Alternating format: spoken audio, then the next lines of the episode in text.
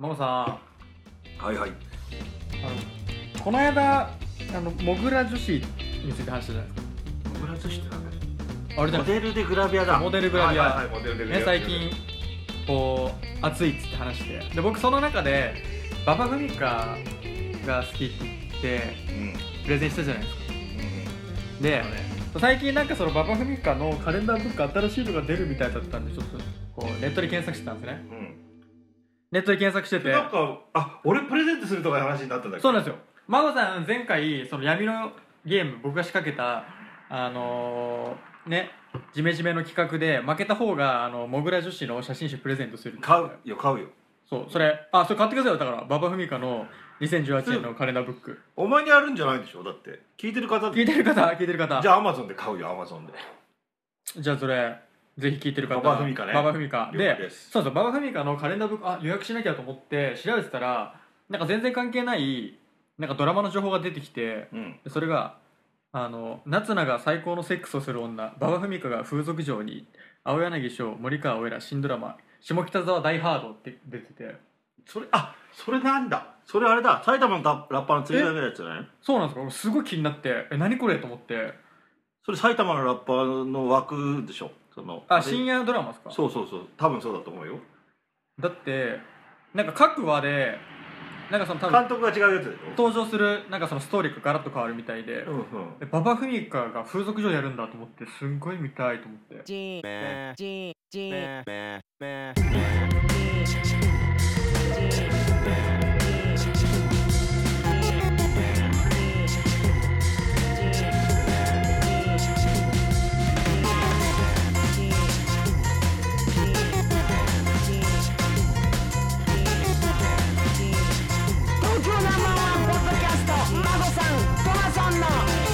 ジメジメワイドショーはい。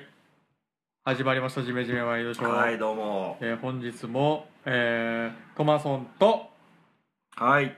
レペゼン杉並孫です。えー本日も杉並区から、えー孫さんとはるばる孫さんがじゃなくて孫さんとはるばる来てるんですよね今回。ハルバル来ました。はるばるですねこの墨田区に。はい僕たち来てるんですけれども妄想パブミポリンに会いたい。そう。今回あれなんですよね。妄想パブで収録するっていうなかなかこう今までなかった。新しい試みですね。新しい試みですよね。はいはい。でそのまあ初ですよね。ジメジメの出これ出張収録っていうんですかね。出張収録ですね。初の、まあ、墨田区、はい妄想パブで。スカイツリーのもとに、はい、気分かなり上がってます。上がってます孫さん。メートルも上がっちゃってはい。この チューハイがうまい。チューハイうまいっすね。なんでこれチューハイうまいんだろう？このグラスが違うんだよなこれな。いやこれいいっす。これなんかちょっとね聞いてる方ねね見せられないけどね。後でなんかじゃあいやこれ写真上げてあげましょうか。写真、はいはい。はいねこのでまあ今回ねそんな、まあ、初の出張収録なんですけれども、特別じゃないですか。そうですよ。今日はミポリンに会いに来たんです。そのミポリンに会いに来まして、はでこの聞いてる方このミポリンもう会いたいですよね多分はいもう会いたいというすかぐにでも。もう目の前にいるっていう感じなんもうですよ。目の前にいらっしゃるので、はい。じゃあちょっとちょっと登場してだけますか？君ミポリンさんを紹介してください。はい、ということで、えっ、とですね、このみっぽりんさん、あのー実は苦虫さんから、お苦虫、あの苦虫さん。苦虫先生、あ3の回目4回目ぐらいに出てくれた人。そうですね、あの、グッズを考えようっていう回はいはい。全然実現してないやんあのグッズね。あのグッズ全然ね、あの、苦虫でどうなってるんですかね、これ、ちょっと。それ違うんじゃない？お前が仕切ってないからあじ僕僕のせいですかね、うん。ちょっとあの苦虫先生にちょっと最速の連絡しておきますんで。はい。でその苦虫先生からこのジメジメを聞いてくださってる方ですごい面白い貴重な貴重なリスナー面白い方がいる。素晴らしい。でこういうことをやってるみたいな。で絶対面白いから絶対ジメジメに呼んでほしいって言われて。でえ紹介してくだああさい苦虫さんがそういうふうに。苦虫さんがそういうふうに。えーおすあの推薦してくださったんだ。推薦してくださいましてこの方はあれですよ。あのタトゥーバーストっていう。タトゥーバースト。はい。あの雑誌。バースト系列のはい。の、まあ、90年代のもう本当に伝説の雑誌ですもんねバースト。もうそうですね。だから孫さんとかはもうね。もう怖くて近寄れないような世界観でしたよ。そのねえ元編集長の方今日バーストの編集者編集長の方、えーいらっしゃってますのでじゃあはい。早速登場してもらいましょう、ではお願いいたします。川崎美穂です。よろしくお願いします。イエイ初のちょっとこの妄想パブはい、パブ形式のこれ。しいらっしゃいませ。ということで、えーとまあね、あの先ほどもご紹介したんですけれども、タトゥーバースト元編集長である、えー川崎さんと今日は、えーとまあ、いろいろと、まあはいタトゥーについてだったりとか、まあ、いろんなお話をはい聞くってちょっいうとこれは回になってましもて、う楽しみでしょうがないです。でそうなんですよまずはやっぱりそのプロフィールをプロフィール。をもう少しちゃんとご紹介した方がいいんじゃないの？プロフィールですね、はい。えっ、とですね。今回ねプロフィール用意してないんだ マジか！マジいかやなんかあのあのうんあの事件あったじゃないですか。あのー一回あの僕があの公開処刑された。あ水野真さんのかあれからあれだからこう司会進行っぽい色やめようと思ってするのやめたんですよいやいやいやいやいいやや違うぞ違うぞその聞いてる方その興味を持ってどんな方かなっていうところがあるんで軽くはご紹介しないといそれは失礼じゃないですか来てくださったいや、でもまあ、あの、おいおいね、なんか。ああまああのいろいろとお話聞くとだんだんだんだんこう輪郭が見えてるのがあはい、点とると思うんですけど点を合わせて、あの、妄想してもらえれば。タトゥーバーストはえーっと何年から何年まであの、一番初めは99年が1号目で。まあ、それから2013年ぐ。あじゃあまあまあ14年ぐらいやってらっしゃったってこと？3年のもうは初めに終わっちゃってるんで、あれですけれど。はいはいはいはいはい。タトゥーの専門誌として、はいはい、タトゥーの情報だけを本当にピュアに載せてきたっていすうね。ごいですねでも結構ニッチっていうかある部分ですでもなんかそのタトゥー文化みたいなのがタトゥーバーストでいろいろと変わってりはしたって感じですよねいやもうそもそも90年代っていうのがもう地球規模でのもうタトゥーのすっごいでっかいビッグバンがあってすごいブームだったわけですよ。そこから各国も各国いろんなところにタトゥーの文化がうわーっと花咲いてずわーっと向上してっていろんなものが出てくるので。がまあ日本でもそれそそのブームっていうものがやっぱ確実に来てて。それは要するに結構トライバルだったりとかそういうなんか洋物のタタトゥー入れ墨っていうこと、もうもちろんそうなんですけれどもその日本にもともと江戸から和彫りってやつですか？はい。まあ、日本の伝統、まあ、今、まあ、笹をと書いて四世っていうね、読み方なんですけど、まあ、まあ、入れ墨って皆さんね、口語では言うと思うので、うん入れ墨っていう言い方しますが、っていうものがやっぱ海外に輸入されて、それがちゃんと解釈されて、これはどういうものだっていう、でそれをもとに海外の人たちが日本の彫り物をし始めて、とかその様式美を真似て自分たちの国のものとミックスさせてとかすごいなんかそのいろんなものが生まれたちょうどもう時代の狭間だったんです。あ90年代が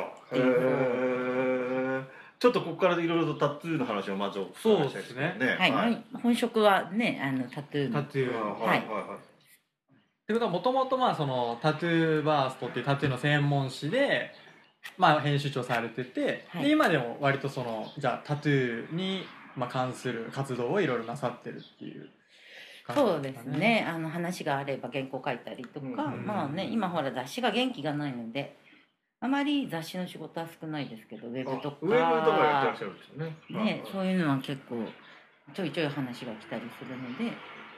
このじゃあ例えばその90年代まあそのミポリンが関わられた時から今にもまあ今に至るような今その日本のタトゥー日本世界の日本と世界の中タトゥーの状況っていうか変遷みたいなところっていうのをちょっとこうさっきまあ少しお話しいただいたんだけどもう少し詳しくおしお話しいただけますか？まずね、あのー90年代っていうのは堀師と堀師が出会って交流するっていうタトゥーを元にしたあの文化交流っていうのが積極的に行われるようになってた時代で、であのタトゥーっていうものをなんだろう例えばバッドボーイとかまあ、日本でいうところの例えば暴力団の人のイメージがすごい強いとかいう人がたくさんいると思うんですけど、まあ、いろんな国にあってでそういうものではなくて純粋にボディアートうん。うん。絵である、うん。でまあ文化としてそれはありますよね。でそうはい。そういうものを押し上げていこうっていううん堀さんたちの積極的な活動があって、でそれは世界規模で堀さんたちが話し合ったりとか例えばその衛生面のそうですね。ものとかも、針使いますもんね。はい、なんかもう世界基準みたいなものをみんなで共有し合ってで、まあ、それはタトゥーの時代もそうなんですけど要するに90年代から今21世紀の2017年ですけどもう時代地球の時代がいろんなまああのまあ要要するに遡ると日本の入れ墨って縄文時代からあるのでずっと調べていくじゃないですか、うん。日本の文化とか。90年代あたりからのスピードと物量の多さと変化速度の速さっていうのはまあグローバルな時代でまあ。すごい多分そういうインねターネットとかそういうの出てきて情報の伝達の速さもすごいんでしょうね。もうインターネットはもう本当黒船が来たぐらいの時代変革なんで、全然様変わりしていくじものがすごい勢いで速いんですよ。だから私なんてねその私ねやらせていただいてましたけどすごいいい時代で今もうみんな自分が SNS で発信できるようになってるんで。ああインスタグラムとかで結構やりそうですよね。そうですそうです。そうですあっという間ですよそこまではうん。じゃあみんななんかこうハッシュタグでタトゥーなんとかとか俺のタトゥーあみたいなのがあるって感じですかね。いやもう人気堀氏のフォロワー数はもう劇的すごいですよ。あー。もうあのもうロックスターばりのフォロワーを持っててもう影響力もすごいわけですよ。い。やそれはやっぱりねアメリカでタトゥースタジオを架空まあ一応、まあ、番組なんで架空スタジオ架空のタトゥースタジオをこう舞台にしたあのマイアミインクっていうねドラマを、インクってのインクだ。はい。へえそういう意味だ。うん、へえあのスタートしたことがあってまあちょっとなんだ半ドキュメンタリーみたいな感じなんですけどはい本当の堀氏が出てきて1話ずつこういろんなドラマがこのスタジオ内で起こるドラマが展開していくドラマなんですよ。ドラマなんですよ。よでもうそれはねもうあの、まあ、キャット・ボンディっていう高一点の女性の堀氏がいたんですけどキャット・ボンディ来ると言ったらもう何その会場のもうなんか体育館一周ぐるっと巻くぐらいサインもらうのに人が並んで。すごい人気なんですよ。でも空港出たら空港は人でバーだしスタースターですね食事してたらサインしてキャーみたいなそういうアーティストの方の作風ってどんな感じなんですか？まあいろいろというトレンドもあったりはするんだと思うんですけど。キャットボンディ自体はやっぱリアリスティックがすごい得意で要するにそのポートレートとか、はいはいはい。まあ、写実あ本物そっくりにやるっていうのがすごいあ顔を上手な背中にこうバッて入れちゃうとかそういうと感じですか？かそうですね、へうん、ーよくありますもんね。妻の顔を入れたりとか。好きですねアメリ息子を入れたりとか。カの方とかうん。ヨーロッパの方とかこう精密にこうもうその方が人気あるってことはそういう作風っていうのは結構今世の中では流行的なことなんですか？しあのーもともとそのメキシコの、はいメキシコ系の方がはいはいやっぱはその写実っていうものに着目してい、うんうん。で本物そっくりにやろうっていうのをタトゥーでどう実現するかっていうのを、まあ、まあやり遂げた方がいるんですけれどそこからスタートしてってあの今までタトゥーはいかにもタトゥーっていうものうん。例えば船乗り発祥だ。いや有名な人いますよね、はい。セーラーなんとかセーラジリーとかね。ですよはい。え。あの例えばハートとかババラとか。まあ、ポイントで可愛く入れてっていうのはね。はいかにもタトゥーっていう柄があったじゃないですか。あれはまあトラディショナル、ね、アメリカントラディショナルってもくくられてるんですけれどもそこからもっとより自由に、まあ、オールドスクールがこうね一つ確立されればやっぱつ次に来るのってやっぱニュースクールじゃないですか。ニュースクールっていうのがやっぱそれこそ90年代に若手を中心にドーンと押し上がってきたわけですよ。うん。やっぱ西海岸の方ですか？やっぱメキシコとかだったら西海岸とかメキシコ、まあっちの方から。ロスもそうですしあとやっぱニューヨークとか。あニューヨークでもそういう、はい。うん。なんかそのメキシコの方だとそのエアブラシじゃないけどその車とかでもすごいこう模様入れたりとかはいはいはい。あるじゃないです後か々やっぱり地下のタトゥーっていうものがもっと起こっていくんですけれどはい。はもそれはそれもやっぱりいろんなものが融合した結果そのまあまあ自分たちはやっぱアイデンティティみたいなものがやっぱタトゥーっていうのは結構出てくるものなのそうですよね。もともとだってそういうアマゾンの多くのそのはい。部族の人がトライバルのなんとかっていうのはうんそれはそれぞれの模様で自分のアイデンティティなんですもんねそうですね。そう太平洋諸島の人たちとかねねああいうねポリネシアとかの人たちがもともと持ってた文化っていうのが、例えばクック船長とかの、ね、大航海時代に船でたどり着いてやってるのを見てそれをなんか自分たちももう入れて、うんうん。なんならちょっと連れて帰ってね自分の国に。でそれがもうあの現地ではタタウって呼ばれててタタウって叩くっていう。そういう意味もあるんですけどそれがだからヨーロッパに行ってタトゥーっていう言葉になっていくわけですタタウからタトゥーになったのそうそうそうへそう。タトゥーってそもそもじゃめちゃくちゃ歴史が長いね。それはもうだから縄文時代からぐらいだけど縄文？でもやっぱもともとはじゃあ自分たちのアイデンティティみたいなことのあれだったんですけど今はその先ほどのようにインターネットで90年代とか世界にすごいビッグバンが起こって広がると結構そういうところと違うっていうかその例えば別にその日本人でもそのトライバルの入れる人がいたりとか、うん。そういう感じになるわけですよね。もしかデしたらザインとして。そうですよね、はい。うん。まあ白人だけですごいあんまり入れる人がいるとかはい。好きなものをどんどん自分の体を自分で好きに装飾できるというね。でさらにやっぱりそのマシンの開発とかインクの開発もう色もね初めはほんの数種類ぐらいだったものが爆発的に今も何百種類とあって。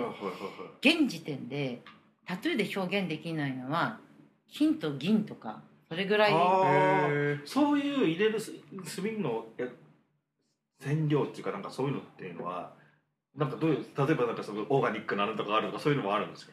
まあ、基本的にそこはすごく注意はしてるとは思いますけれども、まあね、あの植物の果汁ででやるわけでもないですし、ある程度のものは使ってはいますがちゃんとやっぱり一応テストをして、であとはもうそれぞれちょっと体質があるので万人に全部っていうのは、まあ、化粧品とかシャンプーとかでもそうですけどまあまあまあそこはもうしょうがないとしても、まあ、ちゃんと人体にちゃんと優しいものに作っていくっていうのは皆さんインクメーカーの人たちが志しているところではあいやります。そういうタトゥー用のインクメーカーというのあるんですね。ありますあります。それはあります。え日本とかでもあるんですか？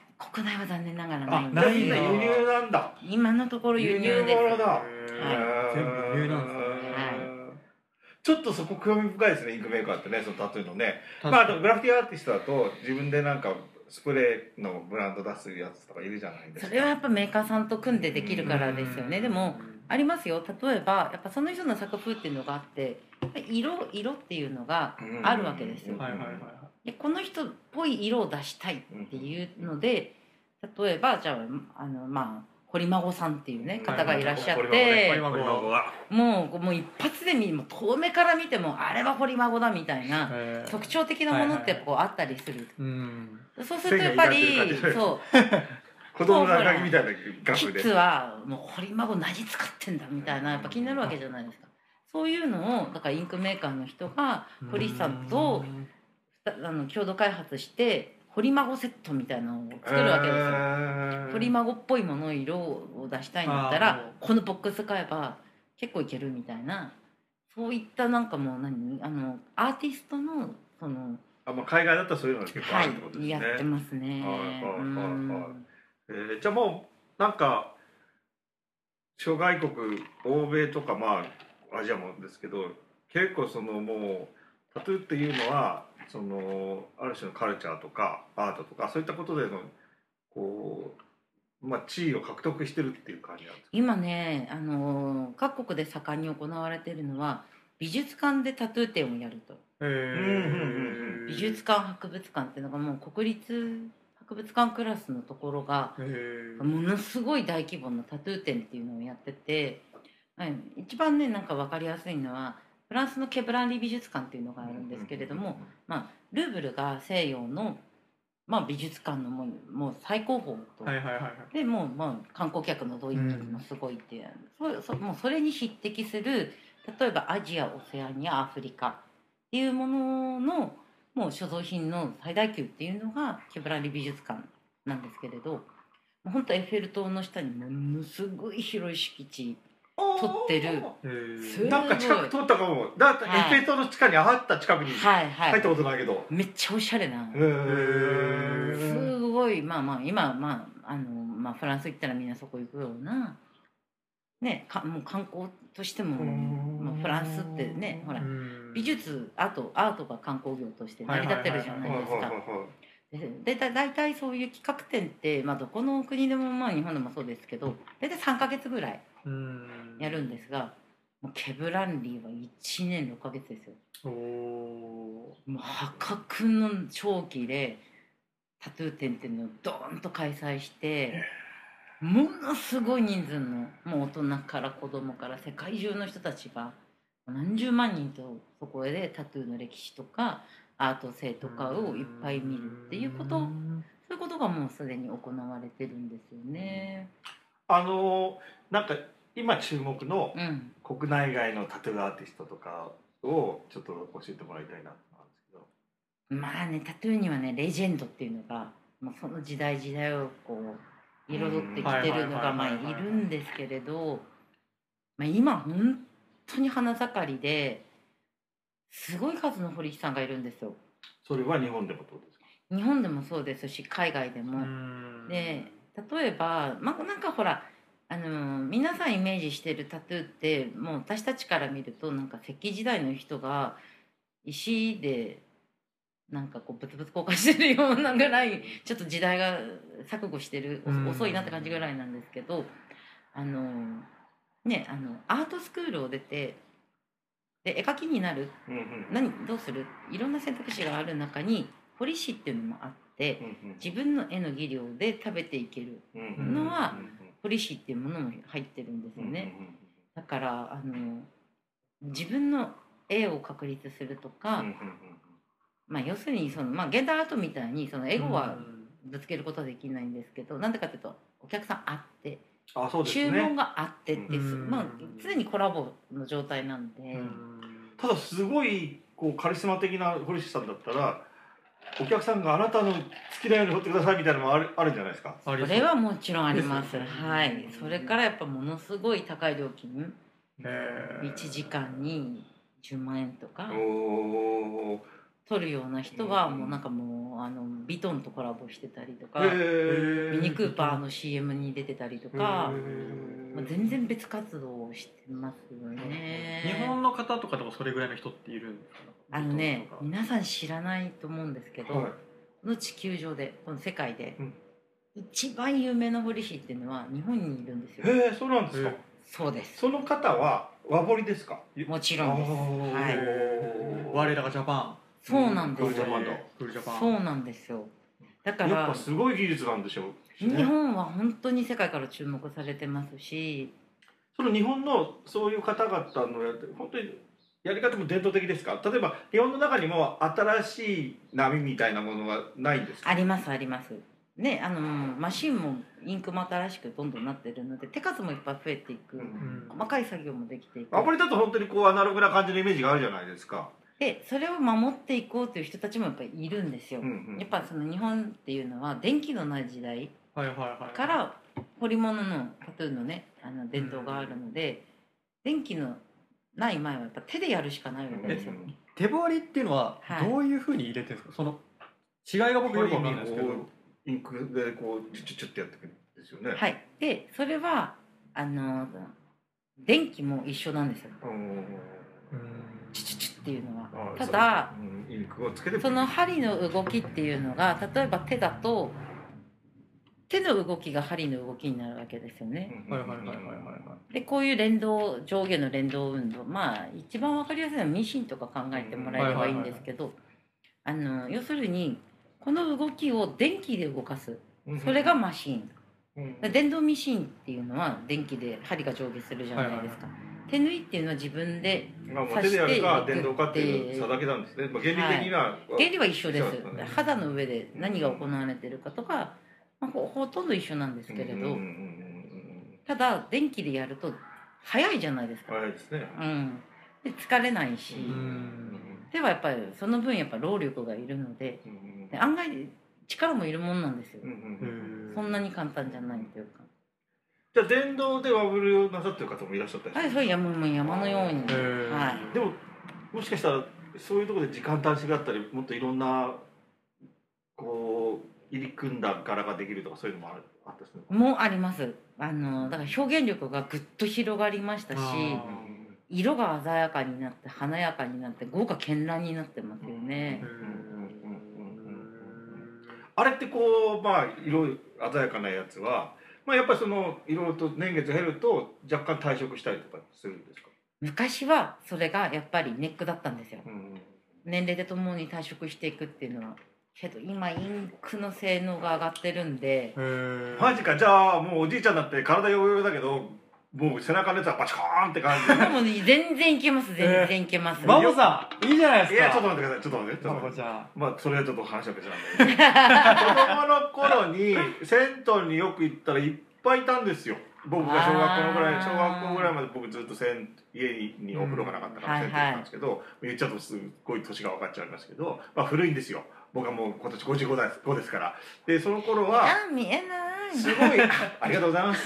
ミポリンありがとう。すごいしょったりしてる人がいっぱいいたんですよね。そうなんですよ。僕鶴見だったので、まあ、土地柄もあったかもしれないです銭けど湯文化っていうのがやっぱりあるんあったんですよ。うん。今もみんな家風呂がマストじゃないですか、うん誰かの裸を見るとかいう何その日常っていうのがやっぱ本当になくなっちゃってて、お風呂は一人で入るものうん。裸誰にも見せないものっていうのが今多分時代の。なんかちょっと若干そういう昔はねそのコミュニケーションの場だったから銭湯とかが床屋とか、うん。そのうん。銭湯がコミュニケーションの場だったりするからでなんかいろんな人がいるっていう場所ですよね。なんかこうクローズな感じになっちゃってるところあるんですかね。そういうところがやっぱり日本のちょっとなかなか今のタトゥー文化に対してのちょっと風当たりがとかもか関連するんですかねなんかね。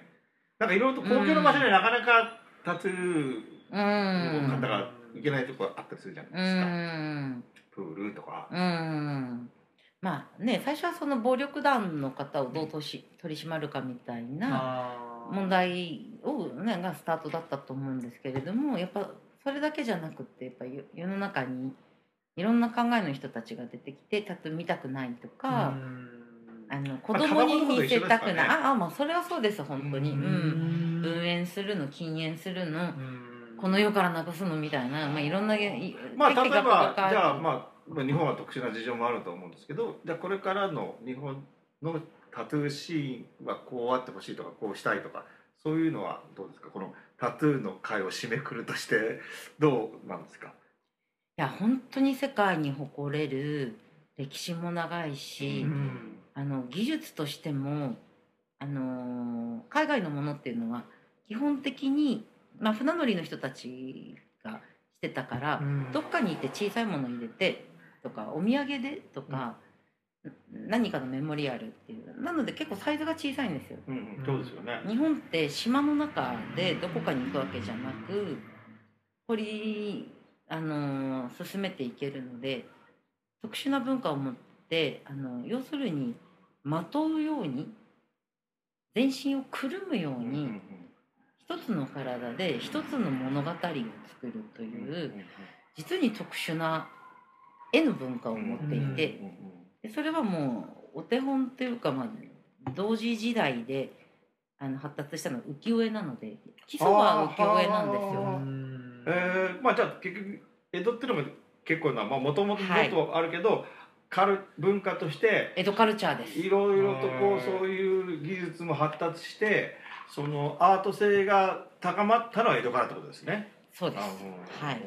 うんなので江戸カルチャーのものなんですよ。まあ、え江戸趣味のものというか、でそれをだからいかに粋にうんあの今の人たちが、あの着こ着こなすそうですね。お祭りとかにはそういう人がいた方が華やぎますし、うん。上がりますよね。しね、あのその人たちが何か害をねうん。例えば急に加えるとかでもないでけどもほらやっぱりお風呂の問題とかそのみんなセットに行かなくなったって時代のうん。変わりがあるんでやっぱ人の裸を見る機会がやっぱり少ないからお祭りってねほらふんどしでやるじゃないですか、まあ、そういう時にしかも見ないとなるとやっぱびっくりしちゃう人もたくさんいるんで要するに何って言ったら見慣れてくださいっていう。じゃあもっとその文化としてのそういうタトゥーっていうか江戸から続いてる、はい。まあ、もう本当にそのと、まあ、日本の花っていうか江戸の花っていうかそういったものを、うん。まあなんかまあお祭りとかはいい機会だと思うんですけど、うん。そういうところでなんかこう見るじゃないです見かていただいて、で私がそれの、まあ、添え木をするとしたらその鑑賞方法とか、鑑賞ポイントとか、どこをどうチェックしてとか、ね、作風がどうとかいうのを例えば原稿だったりとか、うんうんうん。いろんなもので伝えていく役割だなと思ってるのでまあそのアートとかカルチャーとか伝統っていうことにおいての、その一つの価値観っていうのはすごくありますよねタトゥーっていうのはね。いやいろんな歴史とかね物語がたくさん詰まってるので見方が分かれば鑑賞ポイントが分かればへこんなに面白いものはないですよ。奥深いしで動くんでね。まあそうですよね。絵って紙だし平面だしうん。動かないでしょ、タトゥーっていうのは立体を装飾しててなおかつ人の例えば呼吸すれば膨らむし吐けばっていうこううん膨らんだりしぼんだりこうああそうかそうかそうかそうか。生身の体だからもうすすでにこう常にこう動いてるわけだ。例えば紙に竜をい描いてもねそれはもう竜でね、はい。誰が見ても竜だっていうのは分かるかもしれないですけどあの人体に竜が入ると動くんですよ。すごいこうビシッとしたこういい体の方の背中に竜があったらすごい、ううん、生々しく見えるでしょうね。生きてるように見えます。虎とかね一休さんが出てきて出してくださいとかいう感じになりそうな話だよね。生きてる絵を見るっていうものが非常それに面は白い。例えばまあタトゥーってその、まあ、彫り師の方がいるけどまず彫られる方っていうか入れる方っていう存在は不可欠じゃないですか、うん。そういう方々もじゃあそういうふうに見てもらいたいとか見てもらおうっていう方は結構いるんですか？そうもちろうん。んそれをは初めから計算して絵を構築していくっていう場合もある,、んあるし、あのやっぱりなんだろう。どこまででもお金かけられるんで。うん。早く仕上げたい人はまあねそれなりにうまい早いみたいなねその、うん。まあ吉野家みたいなねいろんなものもこう、うん。もあるし例えばもうオートクチュールの自分だけのジャストフィットしたドレスをって言ったらもういろんな細工はできるのでどこまででもできるというね、なんかあれですよねよく、まあ、写真集とかねそのさっきのフランス手違いがあるけど、日本でもそういう写真集が頭に出たりするじゃない。はい。だからあれですねまああのすごいこういかつい感じとか怖いイメージもあるけどその江戸から脈々とつながってるその人の体をキャンバスにしたその美みたいなところっていうのをねうんこうその視点で見てみるとすごい見え方が変わってくるかもしれないですね。しね世界を見た時にもその視点っていうのはもっと世い。界にも打って出れるかもしれないですね。もしかしたらクールジャパンの一個としても何かあるかもしれないですね。ああそれはもちろんそうですよ、うん。し私はずっとそのタトゥーを通して世界がどう動いてるのかを見るので他の国のものを見た時に例えば一皿の料理に載ってるものっていうのはその味の中に歴史とかうん。いろんなものが詰まってるじゃないですか。その国の全てが。もう彫り物とかタトゥーとかもそういうものがあってへその国で今何が起きてるかとかうん。経済状況はどうなのかとかどういう人たちが暮らしてるのかっていうのはタトゥーを通した窓から見えてくるので非常になんかいろんな国に行くのも楽しくなりますよ。え俺もちょっと今度こう海外に出張とか行く時ちょっとそれ意識してみてみいや見た方がいいですねな。なんかそうするとまた新しい視点が広がるかもしれないですね。し今海外行ったらもう街中タトゥーだらけですから、見たいですね。夏とかになったらね、特にねフェスとか行ったらねいっぱいいるでしょうね。うんそうかもう個人誌も刻まれてますからね。うん確かに。アイデンティティみたいなものからより個のものになってるので、なんかだって俺一回すごいモデルで全身タトゥーのやつがいいいるんですよ、うんうんなんかそれでファッションショー本当にパリコレとか出るようなやつで、うんうん男のやつでそいつと会ったことがありますよニューヨークで、うん。顔まで入れててすげえなと思ったんだけどすごいその時に話題になっていろんなショーで引っ張りだこにしてでしたね。そうなんですよ、うんうんあれ顔だこれドクロみたいにしてる人ですか？そうそうそうそう。そうはいああスキンヘッドで。そうそうそうあああいつすごかったよパンチありますよね。あれうん。もすごいっすようねでもややっぱりそのタトゥーが持つそんなその歴史とかなんかそういうのを踏まえてなんかやっぱこう美学とかその実際のそういう、まあアート性みたいなのが意外とファッション業界は興味はずっと持ってて取り入れたりとかしてるんですよね。ファッ。ションは多いですよ。だってプリントされてるものも刺繍されてるものもうん。タトゥー柄ってすごい多いし。あーはい。あとエド・ハーディっていうブランドがはい、エドハーディして、はい。あれは彫師さんのエド・ハーディっていう彫師の名前なんで。エドハーディは確か多分有田焼の柄もやってますよ。やってますへーやってます。そうそれは日本好きで日本によく来へて理想釜さんっていうところでやってました、はい。日本に来てやってるんですよ。だからそういうまあ西洋の伝統と日本の伝統そこでこうしかも有田っていうようなはい。へでそれでその有田焼がヨーロッパに行ってその東インド会社が持ってってドイツに行ってそれがドイツで受けてでそれを真似して作ったのはマイセンだからね。そのー。へそういうのがあるからいろんなの生まれてますねじゃあそのタトゥーを通して。まあ、タトゥーを通してっていうかまあ。いやそりゃそうですよ。あの人類最古のアートですから。あーすごい。それ聞いてもロマンを感じずにはいられないですね。まあなんかあとは、掘り始めたらキリがない。うん。あー今すごいタトゥーに関する深い話いろいろ聞いてたんですけど、はい、そうそう。じゃあ第2部の感じでしょ？で一回こう休憩入れてそうですね。でまあこれでこの話でそのまあミポリンがどういうことやってるかっていうのは多分リスナーの方に多分いろいろこう、はいまあ伝わったと思うのでえっ、とまあでそのタトゥーっていうものがどういうものなのかとか、まあ、タトゥーの奥深さとかっていうのも分かってもらったと思うのでじゃあもうそろそろそこらで次は本題のメインテーマの感じをそうなんですよね。